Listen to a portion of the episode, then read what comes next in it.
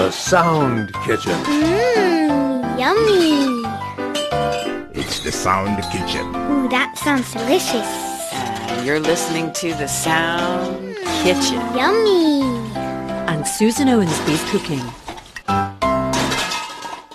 Hello, everyone. Bienvenue and welcome to the Sound Kitchen, where you never know what you'll be served. I'm Susan Owensby.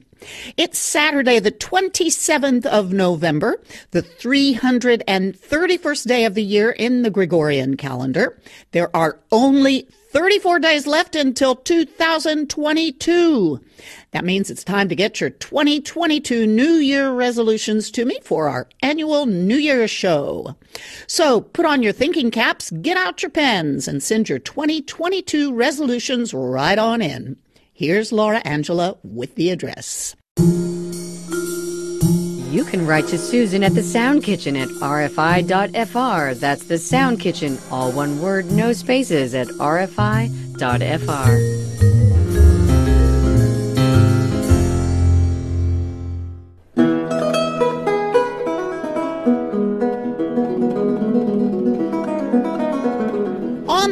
in French history, in 511, King Clovis I died at Lutetia. Where's that, you say? Aha! Lutetia is Paris. Named Lutetia by the conquering Romans in the first century BCE, it was home to a Gallic tribe called the, can you guess? The Parisi. In the 5th century BCE, with the establishment of the Merovingian dynasty of French kings, Lutetia, or Lutece in French, became simply Paris. And who established the Merovingian dynasty? Clovis. Clovis. French people still name their sons Clovis, believe it or not, although that's really just a fad and maybe changing as fads do. At any rate, Clovis is very important to French history. We can almost say French history starts with Clovis. He was the first king of the Franks to unite all of the Frankish tribes under one ruler. Clovis changed the form of leadership from a group of petty kings to rule by a single king, himself, and ensured that the kingship was passed down to his heirs. As noted, Clovis is considered the founder of the Merovingian dynasty, which ruled the Frankish kingdom for the next two centuries. How about that?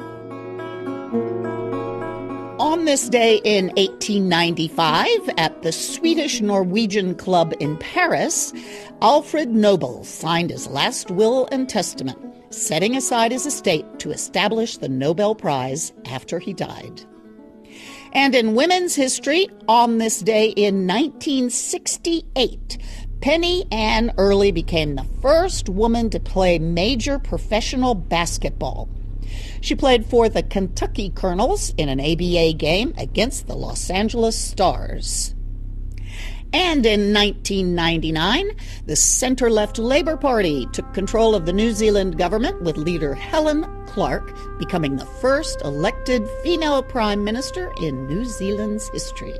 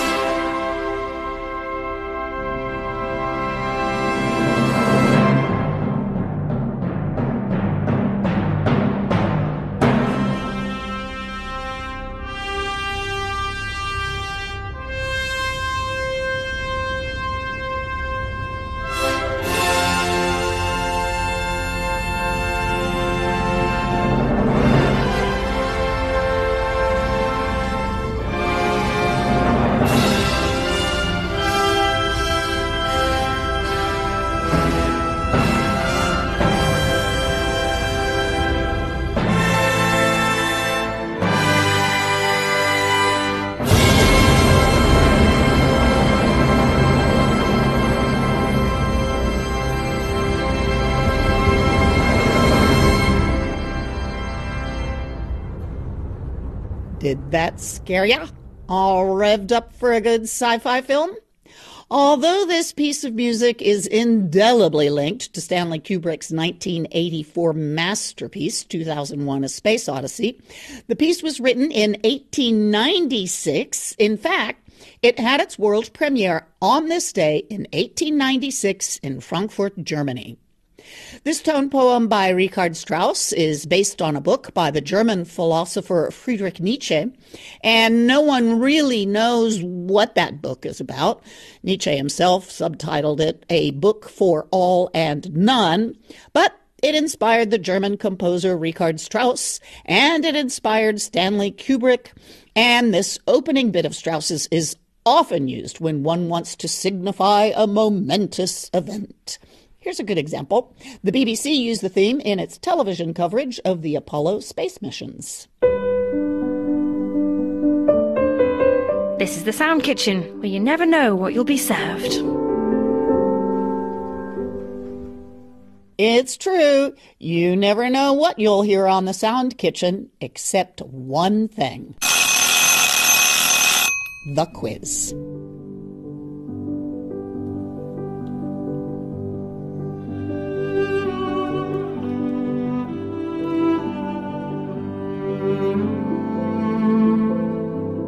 On the 6th of November, I asked you a question about female genital mutilation, or FGM, the senseless and violent practice which ruins and often kills many young women. I referred to an article and video RFI English journalist Olya Horton produced about an installation by Owanto, a French Gabonese artist, and her way of looking at it. Accompanying the artworks were audio testimonies of FGM survivors. And that was your question. I asked you to tell me the number of countries and the number of languages featured in the audio which accompanies Owanto's paintings. The answer is 36 countries, 24 languages.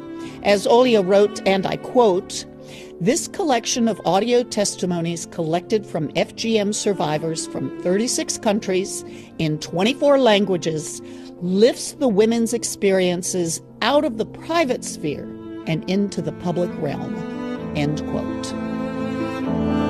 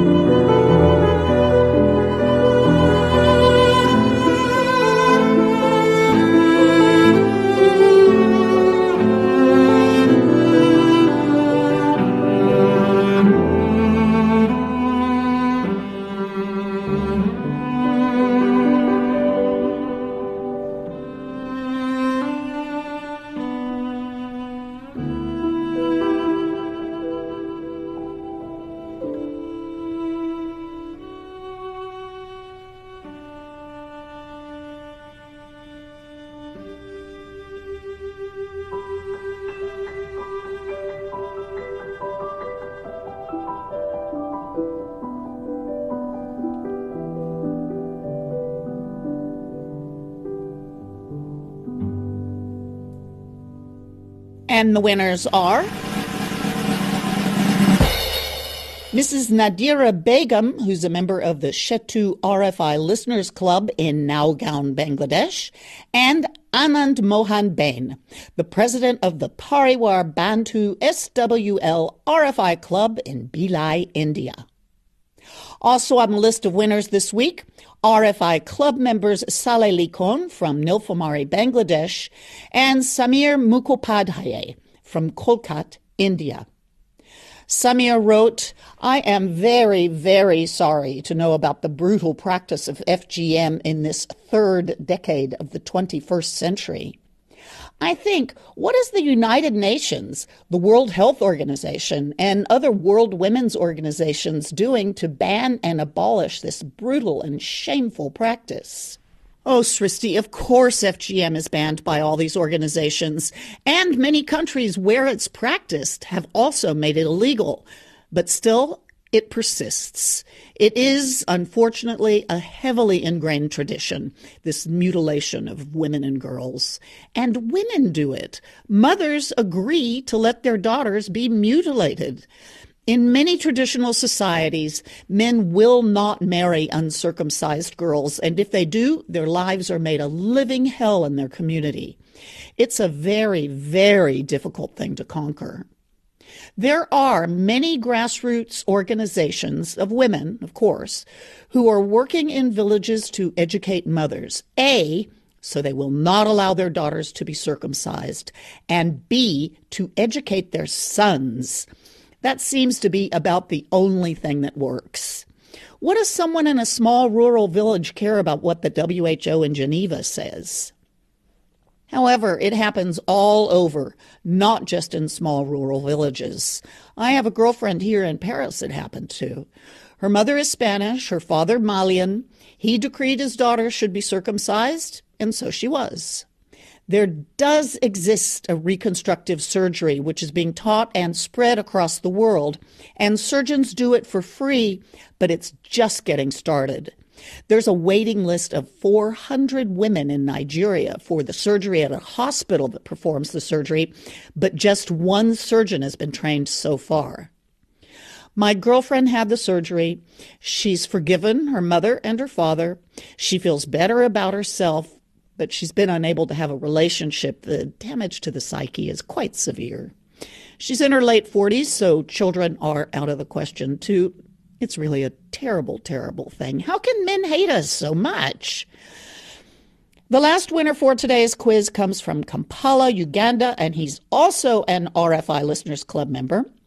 His name is Kiplangat Nathan Sikor, and he wrote, Thank you for tackling this issue that has long ravaged our society.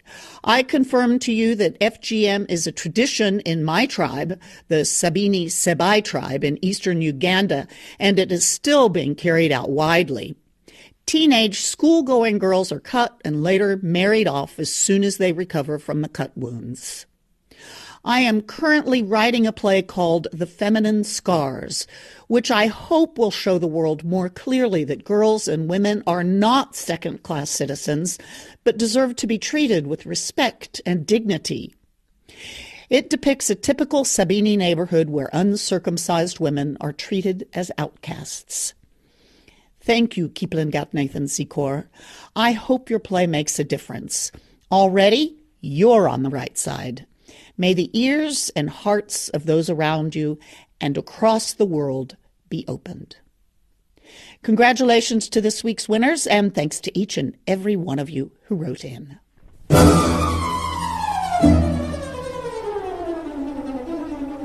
Today's question is about a color of our French flag, known fondly as le tricolore, for its three colors of white, red, and blue. The shade of blue of our original tricolore was changed from its original dark blue to a lighter blue in 1976 by former President Valéry Giscard d'Estaing. He switched to the lighter blue so that it matched the color of the European flag, which displays yellow stars on a light blue background. But guess what? Macron changed it back, and no one noticed. I didn't. Not until I read my colleague David Coffey's article, Macron's covert change of blue to tricolor French flag echoes heroic past. Apparently, hardly anyone noticed. The change was made on the flags placed behind Macron at speeches starting in 2018 and updated on those flying atop the Elysee, the presidential palace, and other presidential buildings starting in 2020. I want you to answer these two questions. What is the name of the new old blue, the dark blue that Macron changed from the light blue, and why? Who does the Elysee say the navy blue color honors? Again, reread David Coffey's article, Macron's Covert Change of Blue to Tricolor French Flag Echoes Heroic Past, and answer these two questions. What is the official name of the shade of navy blue? And who does the presidential office say this darker shade of blue honors? I posted David's article on the Sound Kitchen and the RFI Club's Facebook pages to help you with the answer. You have until the 13th of December to get your answers in. Be sure to tune in on December 18th to see if your answer wins a prize. As always, be sure you include your postal address with your postal code. And don't forget to let me know if you are a Miss, a Ms., a Mrs., or a Mr. I don't want to get it wrong.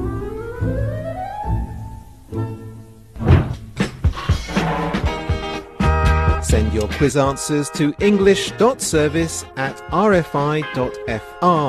That's english.service at rfi.fr. You can also text your answer to the Sound Kitchen mobile phone. Dial plus 336 31129682. That's plus 336 31129682. Always include your postal mailing address and if you have one, your RFI Club membership number.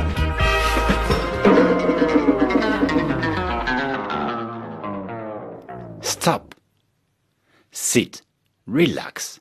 Listen. This is the Sound Kitchen. You heard the man. Listen up. You hear me? Get your 2022 New Year's resolutions in. Only two of you have written me so far, and 2022 is right around the corner. So get to it, my friends. Send your resolutions to the Sound Kitchen, all one word, no spaces, at rfi.fr. That's the Sound Kitchen at rfi.fr.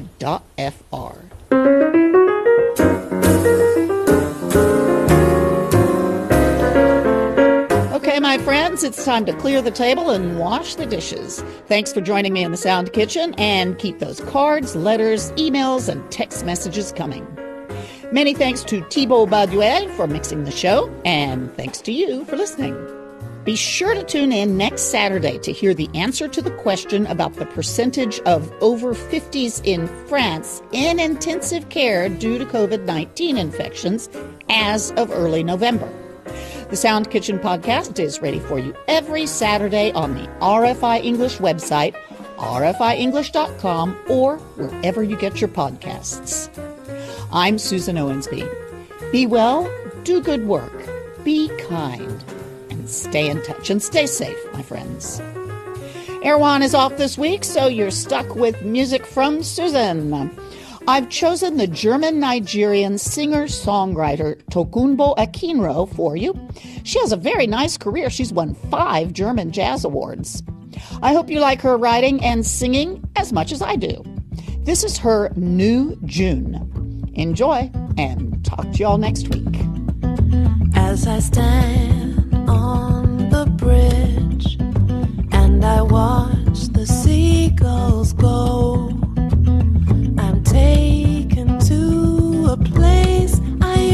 to know